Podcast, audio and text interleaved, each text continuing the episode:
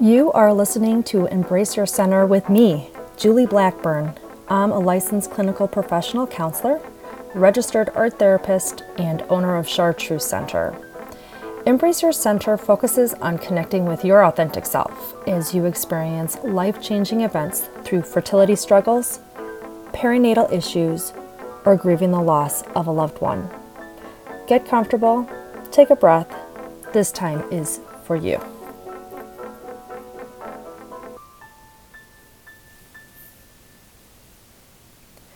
Thank you for joining me. Today, we are talking about surviving the holidays and other special occasions on this episode of Embracing Your Center. Holidays and special occasions are such a hot topic in counseling. It seems like these issues are things that we talk about throughout the year. Gatherings tend to send us on a spiral of anticipation. Sometimes that anticipation is experienced with some mild aggravation as the event is approaching, and then you finally connect with what's behind that irritation. Other times you are very aware of your stressors and are overcome with worry and nervousness as the event approaches, and your actual experience is not quite the train wreck that you created in your mind. And yet, there is a situation where the anxiety is totally warranted and the family and friends are true to their personalities, and the gatherings go exactly as you imagined.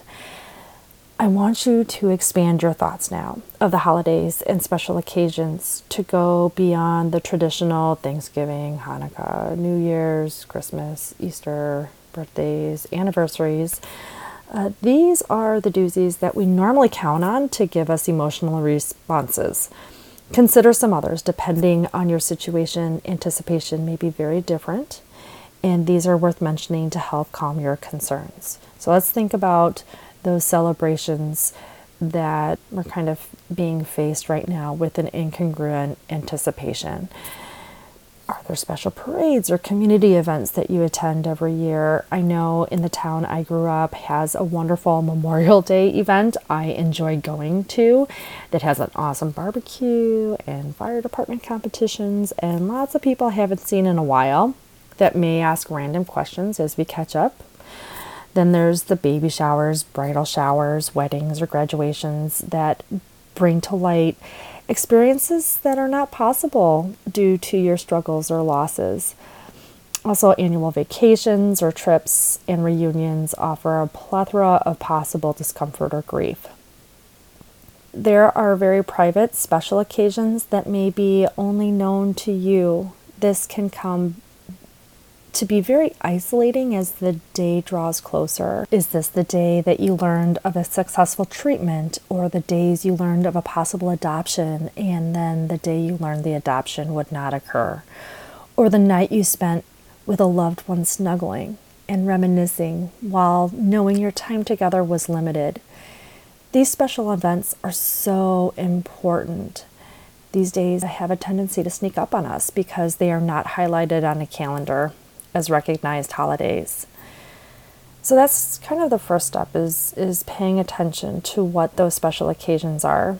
Now that we've developed some awareness about what can bring these intense emotions, let's spend some time talking about what you can do to survive and reduce your anticipation for these days.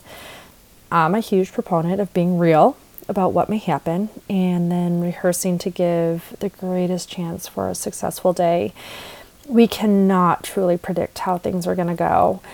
We can develop, though, an understanding of ourselves and our own needs so that we may have the greatest level of comfort on those days. One of the first things is to disarm the sneak attack. What I mean by this is get these events on a calendar. So I'm old school and I love my paper calendar, and I write all these special events and, and special occasions in big letters and in bright colors. And I do this at the start of every year to help awaken the knowledge that these emotional days are going to be coming. I cannot ignore those bright colors throughout the year and it helps me anticipate them as as they're coming closer and drawing closer in a healthy way for me. A number of years after my mother-in-law died, I'd get this anxiety at the end of this end of September. My body knew the loss was was was coming, that anniversary. of her death was coming, and my mind had not yet made that connection. She died in early October, and by being intentional about reminding myself, I was able to start to figure out what was causing my heightened sensitivity and be able to pr- plan better. If your calendar is on your phone, tablet, or computer, you've got some awesome tools to help you and prepare you for those upcoming events. And there's this nice little feature that you can set as you know that these things are coming. So you can do a weekly reminder or a daily reminder for so many days ahead of time that this this is coming. Take advantage of that. Another thing is to identify your concerns. As special days and events approach take some time to really think about what is the source of your nervous energy a great way to do this is to create a worry list or do a 5 minute writing sprint with the anticipation as your intention. When you are able to get to the root of your concerns, then you can take some action. If you're concerned about uncomfortable discussions, uh, you can anticipate your part of the conversation, identify ways to quickly move through a difficult subject, or plan ways to respond that match you as a person, returning, you know, really returning to congruency if you are concerned about erupting emotions, there's something underlying there. Take some time to further explore topics, people, or parts of the day. Another thing that you can do is ask yourself, what do I need? You are in a time of adjustment, and your needs are now different than they were in the past. I'm going to give you permission to think about what is going to be the best for you to enjoy these gatherings to the fullest. Those needs may be quite simple, like I need to feel free when I'm ready to leave, or I just want to feel my loved ones near me, or I need privacy with with and about my experience. The need may be much greater in the sense of saying, I only want to be those who are also grieving, or I want to do everything different this year, or you're holding on to traditions. It could also be something about the types of people that you're with, such as, I only want to be with couples, or I do not want to be around with couples. This list could go on. With this topic in mind, there's a catch to this. And like I said, we're going to be real here. So, coming to terms as to what is best for you may not be popular, and it may not be what others want or expect from you. If you understand the why and what you need, communicating about your thoughts and plans is so much easier to articulate and it helps other people understand really where you're coming from. You may still catch some pushback. You can know in your heart your reasons for your decisions. Another thing that you may want to consider is that you may not be the only one who's hurting at this time. Other people may have needs to do things differently too. Just because you need everyone to get together does not mean that they are able to meet that request. A key to to these needs as you're identifying them is to be able to provide that need for yourself by sharing your thoughts with others, that's something that you can do to articulate your needs. Being sure to drive by yourself or riding with a reliable person that will honor your limits is part of owning and taking responsibility for your needs and fulfilling those needs. Someone may be feeling the need to try to open a dialogue with you about their feelings that you've been distant or been keeping something from them. If you're if you've been trying to maintain a sense of privacy, it's important to stay true to yourself and stay true to that level of comfort in your sharing. So just be honest about that and, and be aware that other people may have their thoughts about these things, and that's natural and normal. The next thing that is is something to keep in mind is to plan and prepare starting to understand what's driving that worry and then we're talking about what do we personally need so now what now it's time to develop a plan. The idea here is to think about the worst and the best case scenarios. You're already thinking about the worst case scenario, so let's attend to it. I also want you to envision what a great gathering may be like for you, too. Chances are your your experience will be somewhere in the middle. By doing some preparation around both scenarios will give you some comfort to be able to walk into an event.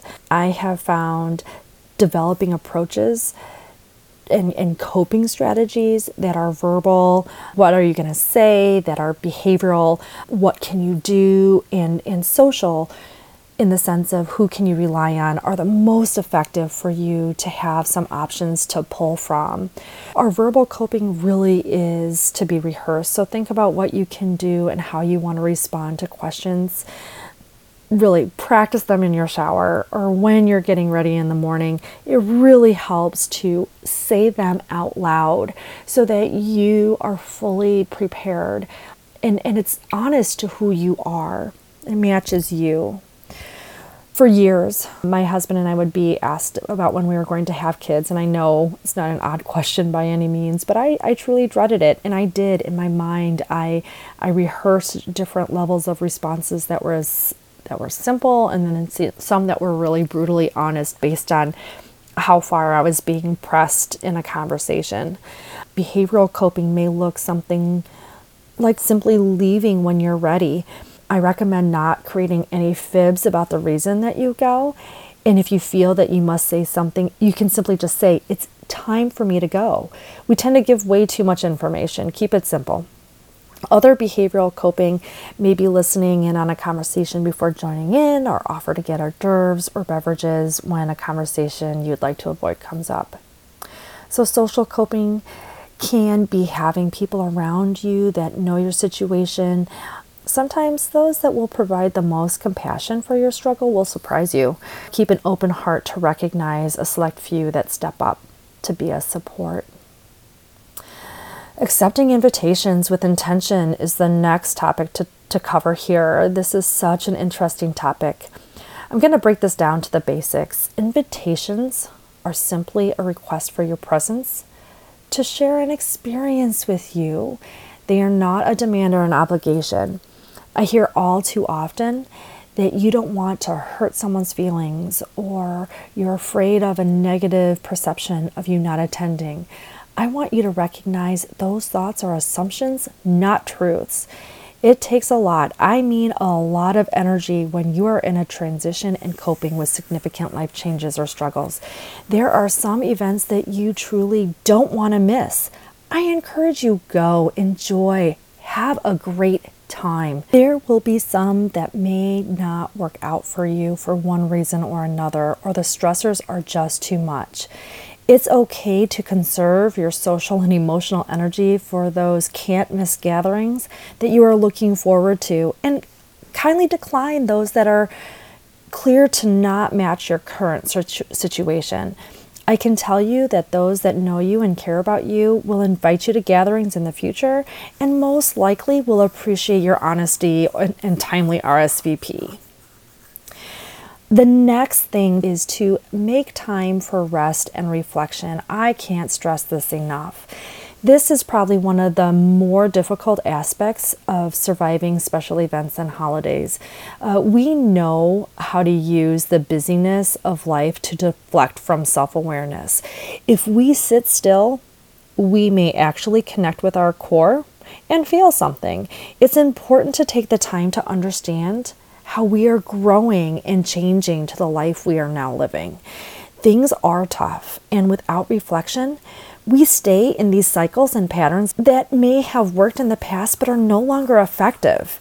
We are now incongruent and uncomfortable in our center. Taking time for meaningful rest and reflection will provide you useful information to move through your current struggle. This is probably one of the hardest things for people to do.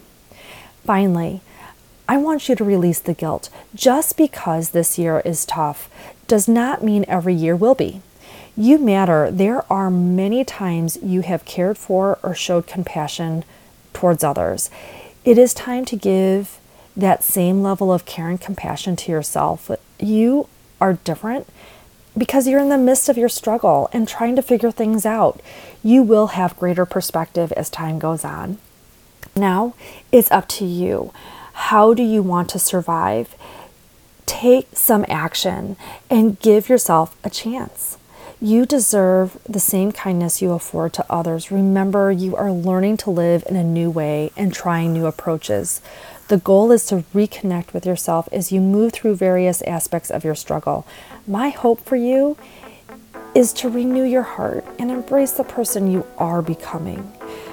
If you're interested, notes about this episode are available at julieblackburnlcpc.com under the blog and podcast page. Take care, and I'll see you in the next episode of Embrace Your Center.